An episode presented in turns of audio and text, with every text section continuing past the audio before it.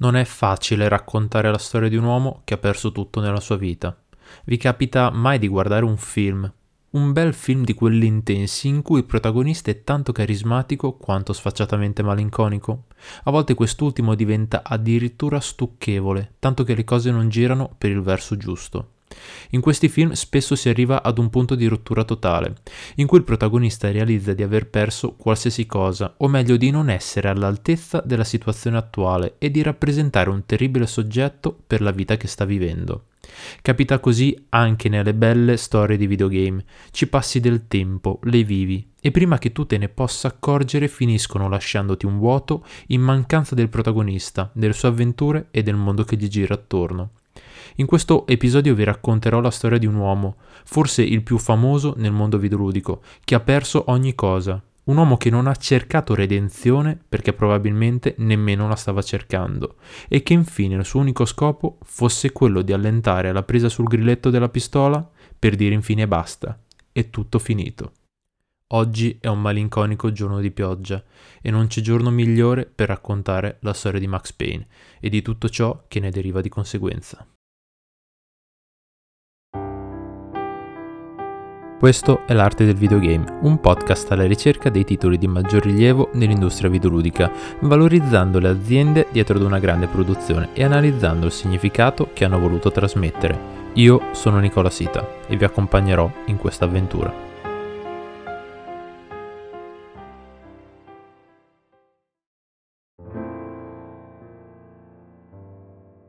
In Finlandia, a circa 30 minuti di autostrada da Helsinki, precisamente nella grande città di Espoo, ha sede una delle aziende videoludiche più influenti nel panorama internazionale. Se un giorno vi doveste trovare da quelle parti, nella zona più sud di Espoo trovereste in bella vista una grande struttura con la scritta Remedy, Remedy Entertainment non ha una storia particolarmente diversa da quella di tante software house dell'epoca, a parte il punto di arrivo ai giorni nostri, in cui è riuscita a classificarsi come l'azienda che ha costruito un impero narrativo per i suoi giochi in terza persona.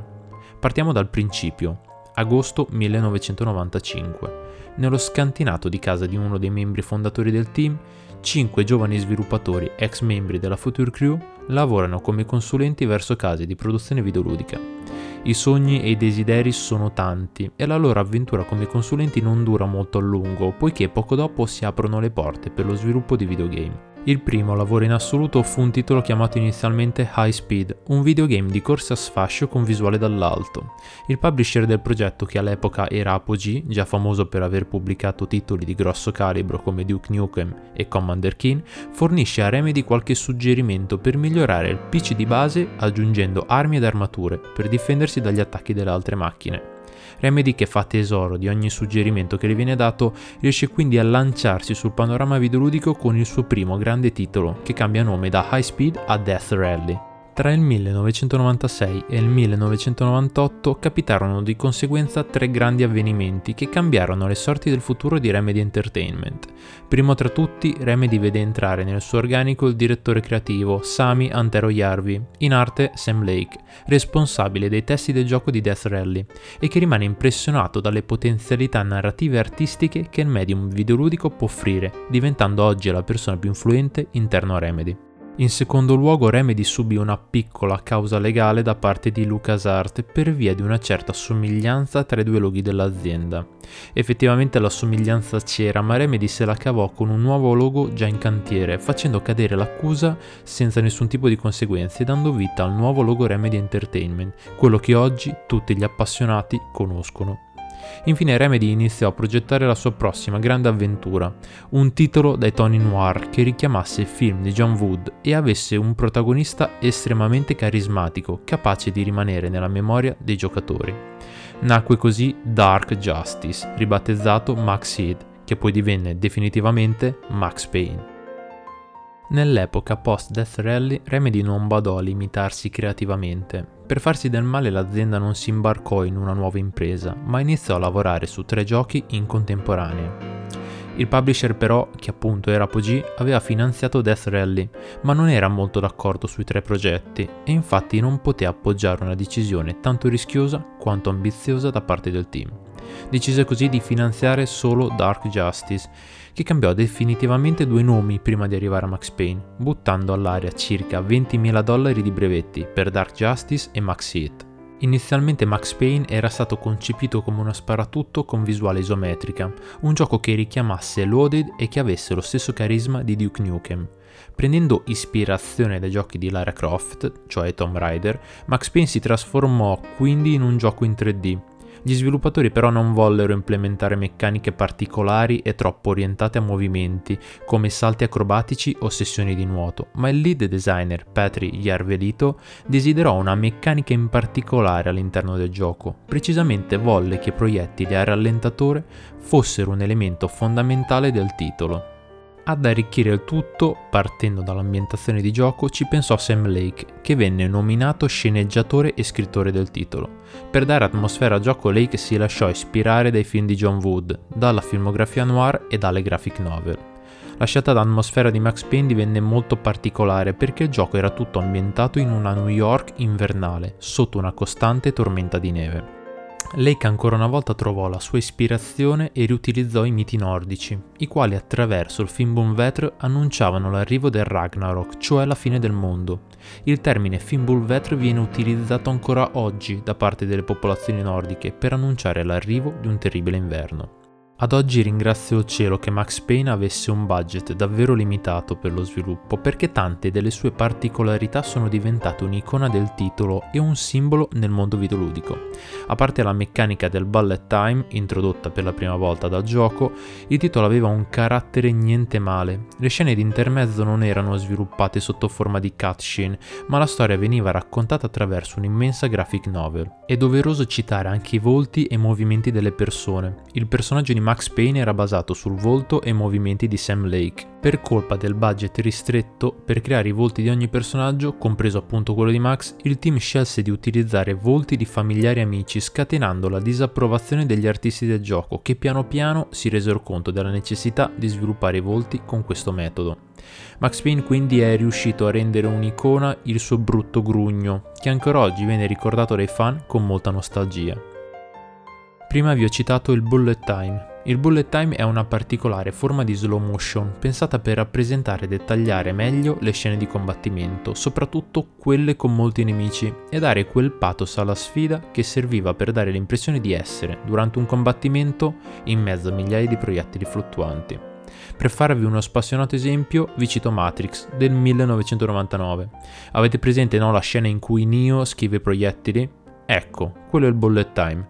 È curioso pensare che nonostante l'uscita sugli scaffali del 2001 di Max Payne, il bullet time veniva già rappresentato dai bozzetti di gioco ancora prima dell'uscita nelle sale cinematografiche di Matrix. Una meccanica magari inseguita dai programmatori e dagli sceneggiatori del film, che senza saperlo stavano sviluppando lo stesso concept. Insomma, Max Payne fece un successo incredibile e la meccanica del bullet time fu una vera rivoluzione per l'industria. E a luglio 2001, quando uscì il gioco, la critica era entusiasta della produzione che vinse anche il BAFTA per il miglior gioco dell'anno. Max Payne vanta tante cose belle e altre davvero brutte. Delle cose belle ne abbiamo già parlato, ora passiamo a quelle brutte. Max è un poliziotto della città di New York una sera rientrando a casa trova la moglie e la figlia uccise da una banda di criminali sotto l'effetto di una potente droga chiamata Valkyria. Da quel momento la vita di Max cambierà drasticamente. Inizierà ad indagare alla ricerca dei responsabili dell'accaduto, scoprendo luci e ombre della criminalità di New York. Vabbè, diciamo che le cose brutte le abbiamo già finite. Max Payne fece talmente successo all'epoca che Remedy iniziò a ricevere diverse proposte commerciali per i diritti del titolo riuscirono ad accaparrarseli la Take-Two Interactive per ben 10 milioni di dollari, finanziando il seguito Remedy, che si mise subito al lavoro. Max tornerà quindi due anni più tardi, il 14 ottobre del 2003, con una veste grafica rinnovata, tante qualità differenti e ancora una maledetta dipendenza dagli antidolorifici. Del secondo capitolo, Max Payne, The Fall of Max Payne, ricordo due cose. Minuti e minuti d'attesa durante l'installazione del gioco su PC e migliaia e migliaia di antidolorifici utilizzati nel gioco per ricaricare la barra dell'energia vitale. Grazie ad un budget decisamente più corposo rispetto al capitolo precedente, Remedy riuscì a sviluppare un gioco con tutti gli elementi al posto giusto. I volti dei personaggi vennero ricreati da zero, compreso quello di Max, dando finalmente vita ad un aspetto dignitoso per il protagonista.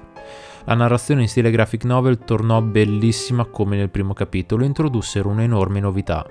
Questa volta il gioco non aveva come protagonista solo Max Payne, ma anche la bellissima e fatale Mona Sachs, utilizzabile in alcune sessioni di gioco. Max Payne, The Fall of Max Payne, inizia esattamente due anni dopo la fine del primo capitolo. Max si risveglia ferito ed agonizzante in ospedale, con tanti pensieri per lo più confusi. Dopo essere riuscito a sgominare i terribili traffici di Nicole Horn nel primo capitolo, Max si ritrova a combattere la gang dei ripulitori e il terribile Vladimir Lem, indiscusso antagonista del secondo capitolo. Max si ritroverà di nuovo nel mezzo della malavita newyorkese, si innamorerà di Mona Sachs, verrà accusato dell'omicidio di una collega e ancora una volta dovrà combattere con i suoi peggiori demoni, svelando anche corruzione nel dipartimento di polizia di New York. Non è finita qui però perché ora facciamo un salto temporale di 9 anni, quando 18 maggio 2012, dopo uno sviluppo piuttosto travagliato, vede la luce Max Payne 3. Dopo l'uscita di Max Payne 2, Remedy si lanciò in una nuova avventura, senza l'intenzione di proseguire la storia di Max. All'epoca Remedy stava lavorando ad un nuovo gioco dal forte impatto narrativo, Alan Wake, e quindi non riuscì a curare personalmente la produzione del terzo capitolo della saga. Ci pensò quindi Rockstar Vancouver, grazie all'acquisizione dei diritti da parte di Take-Two Interactive di qualche anno prima, con l'esclusiva consulenza da parte di Remedy. Max, dopo circa 4 anni dagli eventi passati di Max Payne 2, viene mandato in pensione in New Jersey, grazie al suo capo Jim Bravura. Per colpa degli eventi della sua vita, Max ormai è un uomo di mezza età, dipendente dall'alcol e dagli antidolorifici. Non mi dilungherò, a Max capitano alcune cose, anche nel Jersey fa botte con Tony De Marco, il figlio di un boss mafioso, e quindi decide di seguire il suo amico Raul Passos in Brasile. Il gioco è quindi interamente ambientato in Brasile, tranne alcune sessioni di flashback ambientate nel Jersey, per spiegare al giocatore come mai Max prende la decisione di trasferirsi in Brasile. Max Payne 3 vede diverse modifiche alla sua tradizione. Intanto una nuova veste grafica, che quella non fa mai male, poche armi nel suo inventario e viene accantonata la narrazione a graphic novel. Il terzo capitolo riesce a far totalizzare alla serie ben 10 milioni di copie vendute in tutto il mondo, nonostante venne mossa qualche polemica da parte dei fan per il cambio radicale d'ambientazione e atmosfera. Del resto il gioco ha avuto un cambio totale nel budget, nell'azienda di sviluppo e la mano di Sam Lake non era presente a delineare la narrativa di gioco. Ora c'è un accento che voglio aggiungere a questo podcast prima di andare avanti. Questo episodio sarebbe poco concreto se io mi soffermassi solo su Max Payne. A mio avviso esistono poche aziende videoludiche che si vogliono far raccontare davvero. La maggior parte delle software house conosciute crea giochi a rotta di collo, medium videoludici che vanno ad arricchire il loro catalogo, ma pochi di loro sono davvero memorabili. Spesso nel mio podcast cerco di rimanere focalizzato su un videogame in particolare, che a me e alla mia generazione di appassionati è riuscito a lasciare radicalmente delle emozioni. La prendo così alla larga e faccio questo discorso perché mi piacerebbe spiegare nel dettaglio come mai questo episodio non è incentrato su un singolo gioco. Fino ad adesso ci siamo soffermati su Max Payne, ma Remedy Entertainment è a tutti gli effetti un'azienda unica nel suo genere. Ha basato la sua fortuna e creatività videoludica tutta sulla buona narrazione, in giochi scomodi ed impatto. Remedy è a tutti gli effetti un viaggio ed è anche la mia azienda più attesa, quella da cui sbircio i giochi e attendo con trepidante attesa il capitolo seguente. Devo anche ammettere che ho sempre seguito Remedy Entertainment perché negli anni sviluppò insieme a Microsoft una partnership molto potente, tanto da ritenere giochi come Alan Wake e Quantum Break due capitoli essenziali nella lineup di Microsoft.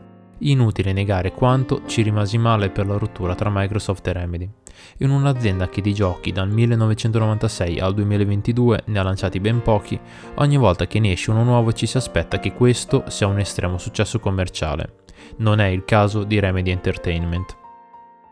Da Max Payne 2 al titolo successivo passò un periodo lungo circa 7 anni.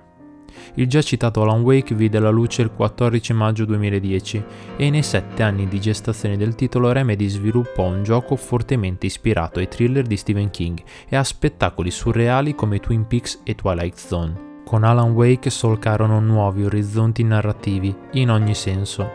Alan è uno scrittore, uno di quegli scrittori così famosi da sentirsi ad un certo punto una grossa pressione sulle spalle e di conseguenza subire un terribile profondo blocco dello scrittore, non riuscendo a pubblicare più un libro per ben due anni. È sposato con Alice, la bellissima Alice, con cui decide di passare una piacevole vacanza a Bright Falls, una cittadina di montagna fittizia degli Stati Uniti. Appena arrivati al tranquillissimo cottage dove avrebbero passato la loro vacanza, Alan scopre che sua moglie Alice gli ha regalato una nuova macchina da scrivere e gli ha preso appuntamento con il dottor Emil Hartman, uno psicologo per artisti. Insomma, Alan, che non aveva la benché minima idea di pensare al lavoro durante la vacanza, esce dal cottage arrabbiato, intento a sbollire i nervi. Furioso e arrabbiato passeggia nella notte e inciampa proprio sul ponte che collega il cottage nel momento in cui si alza ci ragiona dietro e capisce che è stato fin troppo esagerato da arrabbiarsi così con sua moglie. Qui però capita l'impensabile, Alan sente grida di terrore provenire dal cottage, sente Alice chiamarlo e una corsa per di fiato lo riporta a casa. Arrivato sul posto non trova la moglie, che si mostra qualche secondo dopo sul fondo del lago. Alan non ci pensa nemmeno e si getta, risvegliandosi qualche secondo dopo ferito nella sua automobile. Che dire, non posso raccontarvi il finale. Commetterei un terribile affronto a questa immensa opera. Il gioco è diviso ad episodi, precisamente 8, se si considerano anche i contenuti aggiuntivi. Ogni episodio finisce con terribili cliffhanger, che aggiungono ogni volta un pezzo del puzzle nella trama di gioco. La particolarità più essenziale a mio avviso in Alan Wake è il gameplay. Alan combatte contro l'oscurità. Il gioco è ambientato praticamente tutto sotto la luce della luna e ci sono veramente poche sessioni di gioco durante il giorno. Alan infatti ha un'arma principale, la torcia, che non solo gli serve per vederci nell'oscurità, ma anche fondamentale per sconfiggere i suoi nemici, che a sua volta sono uomini divorati dall'oscurità. Per fare questo Alan li deve prima puntare con la torcia, per poi aspettare che siano abbastanza vulnerabili e colpirli con un'arma da fuoco. Ogni videogioco Remedy vanta anche una colonna sonora di primo ordine. Infatti in Alan Wake, durante i titoli di coda, si può sentire la meravigliosa Space Oddity del buon David Bowie. Chiamando la sfortuna, Alan Wake non riuscì ad essere un vero e proprio successo commerciale. Il titolo, come successe con i primi due, Max Payne, non riuscì a vendere più di 4 milioni di copie e il gioco venne elogiato in diverse occasioni, tra cui anche il Time che ne elogiò la struttura episodica. Successivamente Sam Lake volle dedicarsi subito ad una nuova idea innovativa per il seguito di Alan Wake, cercando di unire il mondo videoludico a quello delle serie TV, andando a creare un progetto ibrido tra serie televisiva e live action. Microsoft, all'epoca publisher di Remedy, non fu molto d'accordo. Remedy vantava veramente un team di prim'ordine, delle idee sempre fresche e creative e giochi davvero d'impatto. Peccato però che a livello commerciale non erano così forti. Così, malgrado le 4 milioni di copie vendute di Alan Wake, l'incasso non fu sufficiente a livello economico e Microsoft chiese a Remedy di lavorare su una nuova IP e non un seguito di Alan Wake. Dalle ceneri di questo progetto nacque in primo luogo il contenuto aggiuntivo Alan Wake American's Nightmare, in cui Alan avrebbe combattuto il suo alter ego Dark in due capitoli aggiuntivi del gioco, e in secondo luogo Remedy riuscì a trovare una quadra su ciò che voleva vedere nel suo nuovo grande capitolo. Ovviamente quando parliamo di nuovo capitolo non parliamo di un capitolo aggiuntivo di Alan Wake, ma un nuovo capitolo nella vita di Remedy. Ci furono nel mezzo quindi circa 6 anni di sviluppo tra Alan Wake e Quantum Break, Quantum Break, che appunto era il nome della nuova IP di Remedy, si vide più volte dopo l'annuncio ufficiale. Nel 2014 in particolare, alla Gamescom di Colonia Remedy presentò per la prima volta il gameplay del gioco. Quantum Break si presentava caotico, assurdo e sfacciatamente complesso, come ogni titolo di Remedy Entertainment. Ci fu qualcosa all'epoca che Remedy teneva nascosto ai fan. Il gioco presentato alla Gamescom del 2014 era stato creato apposta per nascondere la vera natura del titolo. Infatti venne presentato con un personaggio fittizio e un livello non perfettamente funzionale alla versione finale del gioco. Un anno dopo però arrivò la presentazione finale. Il gioco saltò a pie pari le 3 2015 e si mostrò alla Gamescom dello stesso anno con due trailer. Il 4 agosto quindi venne pubblicato un trailer di un minuto e mezzo e uno di gameplay, e il primo trailer si chiamò Quantum Break Time is Power, che mostrava per la prima volta il volto del protagonista, Sean Ashmore. Remedy era riuscita a creare un titolo perfettamente ibrido, un incrocio tra una serie tv e un videogame, come avevano pianificato per il seguito di Alan Wake e sviluppato per la prima volta con un engine proprietario, il Northlight Engine. La produzione era strutturata completamente in motion capture, restando il più fedele possibile agli attori che parteciparono allo sviluppo del gioco. Il cast era davvero di prim'ordine. Sean Ashmore, quindi il buon vecchio uomo ghiaccio degli X-Men, e tantissimi altri volti nell'industria cinematografica, interpretava il protagonista del gioco, Jack Joyce. Lo scenario si apre con Jack intento rispondere a delle domande di un interrogatorio della Monarch Solution, un'agenzia specializzata nei viaggi nel tempo. Da lì parte un lungo flashback che ci racconta l'inizio della storia e come Jack è riuscito a trovarsi in mezzo ad un disastro temporale. Jack viene invitato all'Università di Riverport dal suo caro amico Paul Serin, intento a mostrargli le novità del suo nuovo grande progetto. Una prima telefonata ti fa già capire quanto Paul sia una persona pacata e tranquilla, e in questi casi le persone pacate e tranquille nascondono sempre dei guai. In qualsiasi caso, Jack raggiunge il suo amico Paul al dipartimento di fisica, mostrando finalmente il volto dell'attore di Paul Serene, Aidan Gillan, ovvero il buon vecchio dito corto del trono di spade. Se il ruolo degli attori all'interno delle serie tv ci ha insegnato qualcosa, avrete probabilmente ben capito che Paul sarà l'antagonista della nostra storia. Comunque, Paul porta Jack a fare un tour all'interno del dipartimento di fisica, gli parla della Monarch Solution, la sua creatura, e infine gli mostra il suo laboratorio. Durante un esperimento arriva Will Joyce, il fratello di Jack, interpretato da Dominic Monaghan, ovvero il Merry che tutti noi conosciamo del Signore degli Anelli. Will, evidentemente scosso per motivi suoi, non fa in tempo a bloccare l'esperimento e si crea una frattura nel tempo che attribuisce poteri sovrannaturali al nostro protagonista. Inizia proprio così l'avventura di Quantum Break. Alla fine di ogni atto il gioco continuava la storia attraverso un serial con attori in carne ed ossa di circa 25 minuti. Una nota di merito per Ben Takai, il regista della serie, e anche a Lance Reddick che nel gioco interpreta Martin Hutch, CEO della Monarch Solution e braccio destro di Paul Serene. Anche qui si svela un attore di prim'ordine. L'attore per intenderci è l'agente speciale Philip Broyles di Fringe e di altri tantissimi volti nell'industria cinematografica. Il gioco si presentava come uno sparatutto in terza persona, come ogni gioco Remedy, e il nostro protagonista poteva utilizzare poteri legati al tempo che rendeva il gameplay vario e divertente. Fu proprio dopo l'uscita di Quantum Break che arrivò la rottura con Microsoft. Precisamente cosa successe non si sa, probabilmente però l'ambizione di Remedy continuava ad essere quella di essere una software house indipendente Fatto sta che tre anni dopo l'uscita di Quantum Break, Remedy si mostrò con un nuovo titolo, Control, che uscì il 27 agosto del 2019 e per la prima volta dopo Max Payne 2 il gioco uscì su tutte le piattaforme commerciali, compresa la Nintendo Switch e la Next Gen. Per la prima volta in un gioco Remedy, il protagonista, o meglio la protagonista, è una donna, Jessie Faden, che attraverso degli eventi traumatici subiti da bambina insieme a suo fratello entra in contatto con Polaris, una forza sovrannaturale che le fa da guida, dando le indicazioni dentro la sua mente. Suo fratello però un giorno, quando ancora erano bambini, scompare, o meglio viene rapito da un'organizzazione segreta, e Jesse nell'ombra per vent'anni cerca tracce su di lui finché tutto riconduce all'FBC, ovvero il Federal Bureau of Control.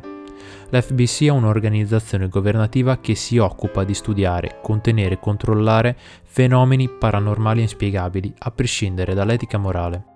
Il gioco inizia proprio così, con l'arrivo di Jesse all'FBC e rivelando il presunto suicidio del direttore dell'organizzazione. In quel momento Jesse entrerà in possesso dell'arma di servizio del direttore, un'arma speciale che di conseguenza le attribuisce un'enorme responsabilità, entrando in contatto con il Consiglio, un'entità criptica che vive nel piano astrale. Insomma, tra poteri sovrannaturali, sparatori, entità criptiche e situazioni da cardiopalma, Control si presenta come un titolo in terza persona Metroidvania, ovvero all'interno di un'enorme struttura accessibile fin da subito, ma che mostra le sue sessioni segreti solo proseguendo nella trama di gioco. A mio avviso Control racchiude tutta l'esperienza e l'ambizione del team finlandese, che ad ogni gioco non smette mai di stupire e dimostrare quanto la narrazione sia un elemento fondamentale per creare giochi scomodi e straordinariamente enigmatici. Ci sarebbero davvero molte cose da dire per quanto riguarda Remedy e i suoi giochi, Max Payne, Alan Wake, Quantum Break e Control sono giochi davvero immensi e con il passare degli anni l'azienda non smette mai di stupire. Una nota di merito va allo straordinario lavoro sulla narrativa di gioco. Considerate che per Alan Wake anni fa è uscita una serie tv spin-off chiamata Bright Falls che racconta la storia della cittadina prima dell'arrivo dello scrittore. Un altro punto essenziale per i giochi Remedy sono tutti i documenti, file e oggetti con cui puoi interagire nei giochi, che ti permettono di avere un panorama più alto della storia, aggiungendo elementi fondamentali caratteristici per la trama di gioco. Ci sono tantissime chicche all'interno dei suoi titoli che ritornano e ritornano come citazioni, immagini ed enigmi. Vi prendo come esempio Max Payne, le cui citazioni riecheggiano ancora nella mente degli appassionati. Addirittura i primi due giochi iniziano esattamente con le stesse parole di Max. Erano tutti morti. Quanto è potente una frase o una citazione ricorrente dovremmo capirlo anche da opere del genere, che rimangono sempre nel cuore degli appassionati. Il connubio tra serie tv e attori in carne ed ossa non ritorna solo in Quantum Break, ma anche negli altri giochi che sono pieni di sessioni di gioco in cui si incontrano tv che ad accenderle mostrano video fatti con attori veri. I riferimenti e le connessioni tra i vari giochi sono tanti, vi cito il richiamo agli antidolorifici di Max Payne in Alan Wake, e nonostante quello che si pensa, no, penso di no, i due giochi non sono collegati. Questo lo dico perché ci sono molti indizi che confermano il collegamento tra Alan Wake, Control e Quantum Break. Qui potremmo passare dal lago ad oceano in un solo attimo, visto quanti contenuti Remedy ha preparato per noi. Quello che però ci interessa sapere è che in Quantum Break ci sono dei collegamenti chiari e tondi sulla vita di Alan Wake, più il personaggio di Lance Reddick che viene definito come Shifter, un essere con poteri sovrannaturali da permettere il viaggio tra mondi paralleli. In Control invece hanno integrato alcuni riferimenti ad entrambe le opere. Per Alan Wake un DLC in cui racconta di Alan che sta ancora scrivendo la sua fuga dal luogo oscuro, e invece al fratello di Jesse Faden, Dylan, cita un personaggio, Mr. Door, che viaggia attraverso i mondi paralleli. Se collegassimo i puntini le supposizioni sarebbero che tutti gli universi siano collegati, probabilmente grazie al personaggio di Lance Reddick, chiamato Mr. Hutch, che in italiano si può tradurre come schiudere, che potrebbe essere lo stesso Mr. Door già citato in precedenza. In qualsiasi caso Remedy ha confermato il Remedy Connected Universe, un modo per rappresentare le connessioni tra i vari giochi. Penso che l'unico non collegato sia Max Payne, considerando la sua natura non sovrannaturale. Oltretutto, di recente Remedy ha annunciato la lineup di giochi che usciranno nei prossimi anni. Il reboot della serie di Max Payne, Alan Wake 2 e Control 2. Non ci sono notizie per quanto riguarda un seguito di Quantum Break. Io lo spero perché il gioco, nonostante qualche critica da parte dei fan, mi è piaciuto davvero tanto e se le cose vanno come dico io, il seguito diretto di Quantum Break sarà la connessione tra gli universi di Alan e Jesse. Insomma però, ora basta, troppe informazioni in questo episodio, vi do il tempo per digerire tutto ciò che vi ho detto. Prima di lasciarvi ricordate, è il momento dei cartoni animati, in cui la gravità aspetta che il coyote realizzi di aver sbagliato prima di farlo precipitare. E sì, questa è l'arte del videogame.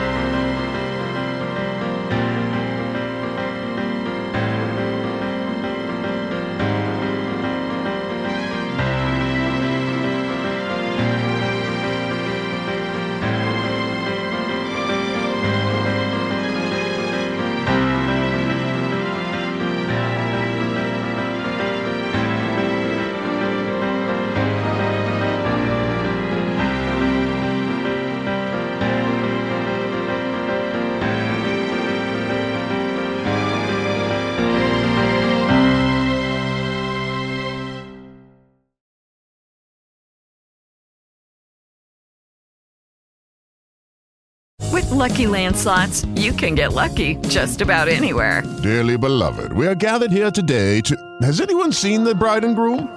Sorry, sorry, we're here. We were getting lucky in the limo and we lost track of time. No, Lucky Land Casino, with cash prizes that add up quicker than a guest registry. In that case, I pronounce you lucky. Play for free at LuckyLandSlots.com. Daily bonuses are waiting. No purchase necessary. Void where prohibited by law. 18 plus. Terms and conditions apply. See website for details.